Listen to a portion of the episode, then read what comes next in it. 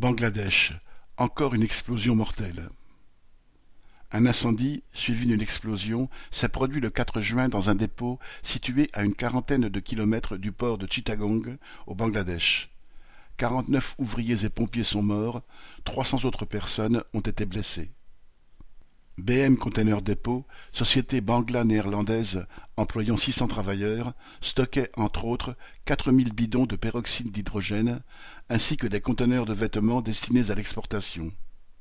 Selon un responsable de la caserne de pompiers qui a tenté d'arrêter le feu, le site ne possédait pas de plan de sécurité anti-incendie, à peine quelques extincteurs. Le nombre de victimes a été d'autant plus élevé que la présence de produits chimiques dangereux n'était pas signalée. S'ils avaient été prévenus, les pompiers seraient intervenus plus efficacement. Mais là n'était pas la préoccupation des patrons de l'entrepôt, dont l'un des dirigeants est un haut responsable local du parti au pouvoir, la Ligue Awami. De telles catastrophes sont fréquentes dans ce pays pauvre où les industriels du monde entier font fabriquer et donc stocker leurs produits pour des salaires très bas, ce qui leur assure automatiquement des profits importants.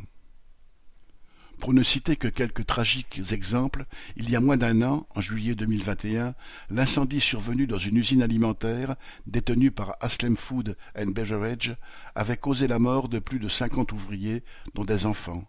La porte du bâtiment, verrouillée, avait empêché leur fuite.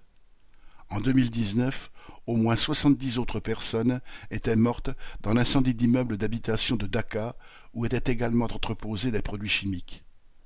En 2013, l'usine textile de Rana Plaza s'était effondrée, tuant près de 1200 ouvriers. Quelques règles de sécurité minimum avaient ensuite été imposées dans l'industrie textile, mais pas dans les autres secteurs industriels du pays, et encore moins dans le secteur du traitement des déchets toxiques et vieux navires pollués venus du monde entier.